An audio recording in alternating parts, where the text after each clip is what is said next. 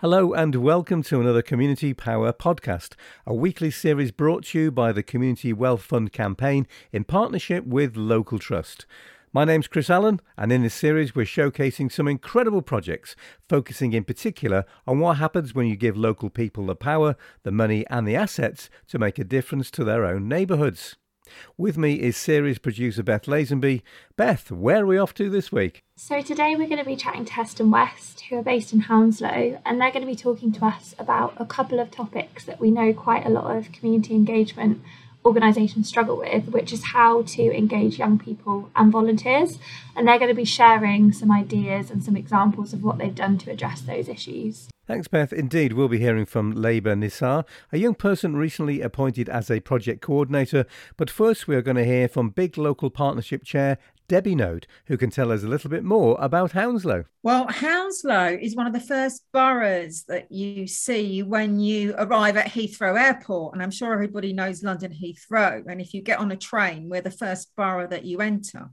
So we're a fairly big borough, and we're extremely diverse in terms of, you know, nationalities. But we do have wonderful parks. We do have a lot of history in the borough, and we have stately homes.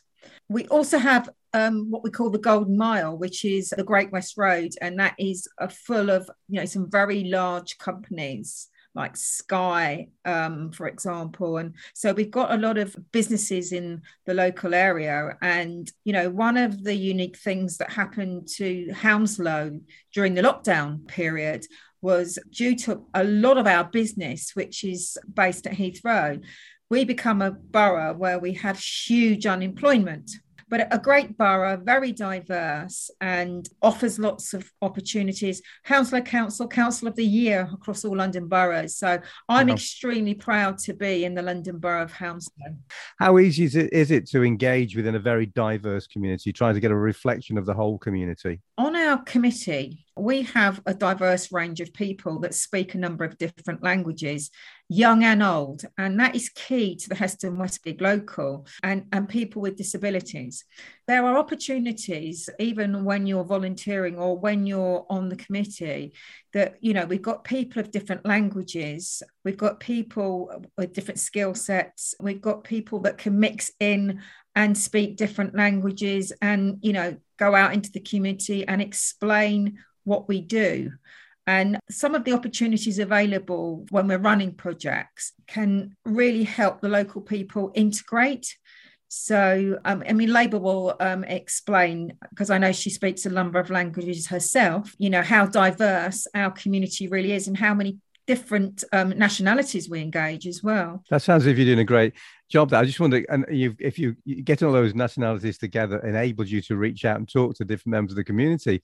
But how did you get that range of people involved in the first place? Do people trust each other in Hounslow? Do they come together very easily? Because in some areas that wouldn't happen. To start with, and if I'm honest right in the very beginning, there's a lot of door knocking that goes on. And people do have to trust who, you know, where you're from and what you're doing. If you don't speak their language, that it's always quite difficult to trust people. And that's why it's really important to have different people speaking languages, and young people and older people, because young people will come together and mix in with older people. And particularly if they can translate. I can give you a very good example of one of our people on our panel. He's a lad with special needs, and he can speak German. And, you know, not many of us can, but he can. And, you know, when we done our trip abroad to Austria, he was our translator, and it was fabulous. So, Labour, tell us about your journey, because it started at quite a young age. Yeah, so I started at Heston West 6 years ago, coming up to 7 now. And I started when I was younger. I had quite like behaviour issues, and I got involved with it through the school, and they recommended it to me, and it really did change my life. And now I'm on my path to one day becoming a project manager myself, and now I'm employed by Heston West as the project coordinator, and I work alongside the project manager of Heston West Big Local. And yeah, I love it every day. I love my job. No, that's great. And congratulations on that job and the journey you've gone down. So what were the kind of things that Heston West were able to help you with? Did they give you more skills and confidence? Is that the way by which you felt better about yourself? What was different, because in this area in general at the time, there wasn't many things happening for the community. And Heston West was different because they gave young people a voice, and like we were able to make decisions, and we were able to interact with the older generation, and they were able to listen to us, and we were able to listen to them and make things together. And it wasn't just the older people were making decisions, like young people had their choice. And that's what kind of gave me more confidence that they're actually trusting me. That sounds good. And your reflections on that, Deb, because you've seen perhaps some of Labour's journey here and the different opportunities given to young people, especially around multimedia. I've heard some of the fantastic songs that have been produced by the area as well. I've seen Labour, and you know, not just Labour, many of our young children who were a bit wild and didn't take much notice maybe at school, but when they're given a position to be able to think about something that they would like to do, then present it as a project, and then have almost be given the opportunity to be in charge, then they see the end result. They start becoming more confident. They start thinking, you know, more towards, oh, what would I want to do when I leave school? And, you know, I've seen so many changes in young people who might not have been given the time of day otherwise if they hadn't been in a local community group. They have made, and Labour's been in quite a few of them, some fabulous podcasts. They've made really good films, and all the films tell a story. It could be bullying, it could be about knife crime, but they all tell a story. And a lot of these people have been in these situations, so they've been affected by some of these things. So they're really hands-on in terms of what they can produce and how they can help other people. And so I assume you've learned a lot from this journey from young people as well, because sometimes as adults we're a bit patronizing, aren't we? Yes, my parents had always said, you know, have a say, speak up, but they've always said join in, think about the area you live in, think about how important it is, you know, to keep it clean, keep it tidy. And I think a lot of community groups, they do consist of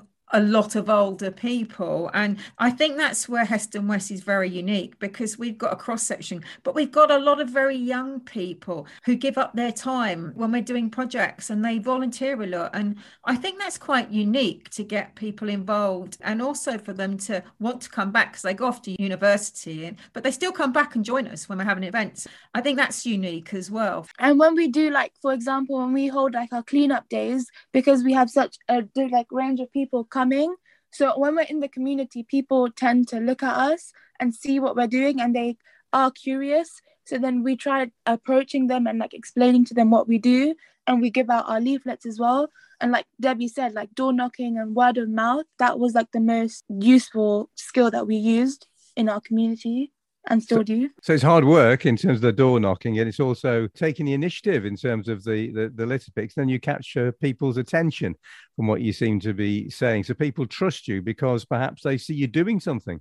I believe there's a youth action team. So our youth action team is quite hands-on, like have ideas of multi-sports club getting back in the summer. We have walking football restarting soon, and just things that they want to see happen, and if they want to help lead them as well. So we have some of our younger volunteers who are now helping lead these projects that they used to just attend, and they're now helping to lead them. And it just shows their development throughout the process, and how instead of, you know, playing football or playing a sport in the park alone, you can come and do it as a group. And it just shows a much more of like a difference. And is that helping to build up relationships across the community? Oh, definitely. There's people that, you know, like when I'm walking with my mum just across the estate, and so many people just like wave, and it's just you build different like friendships across, like around the years, around the days. Like you just make relationships with people, and it's really amazing. And in terms of volunteering, getting people to volunteer is not easy. Getting people to give up their time. So how do you go about doing that? Without volunteering, so something that's really quite nice at the end of when we may have done a clean-up or something, we'll sit down and we'll have a chat. We'll get a pizza in for everybody, and we'll, you know, chat about how we got on and thank everybody. And it's surprising how something like picking up rubbish can bring a community together, and people say, well, when's the next one? And you think, blimey, that's amazing. All these young people want to pick up rubbish. So, you know, to get them to volunteer, people will do something if they get something out of it. And 9 times out of 10, they will meet new people. It's very good for people that feel quite isolated. So you'll meet new people. You'll be welcomed in by a group. You suddenly become, and I think Labour will agree, you become a family. You suddenly have this great big family that you've never had before. And, you know, Labour's exactly right, because our area is split into very, you know, about 5 or 6 very big housing estates that don't particularly interact. But we've kind of we have them interacting now because people come off the different estates and do things together. And so it brings the community more together than it has done before, because otherwise you tend to stick to the estate that you live on. And Labour, often young people are quite territorial. And if you've got different areas of the area, have you found people breaking down those barriers and mixing across the different areas through the activities that you've been doing? In our community, there's a school and most of our activities run there. And so when we advertise it and people come, they do feel really welcomed. And we do like encourage people to socialise with one another. And when one of our activities or workshops is happening, they just start making conversation in themselves. So it's just something that happens. And all we have to do really is hold the activity and the rest just naturally happens. And Debbie, as you think towards the end of the programme, what are the kind of things that you hope will be left behind? Or maybe you're just going to continue, going to keep going. What are your plans? Well, really for our legacy, you know, obviously when money runs out, we want to continue our big local work.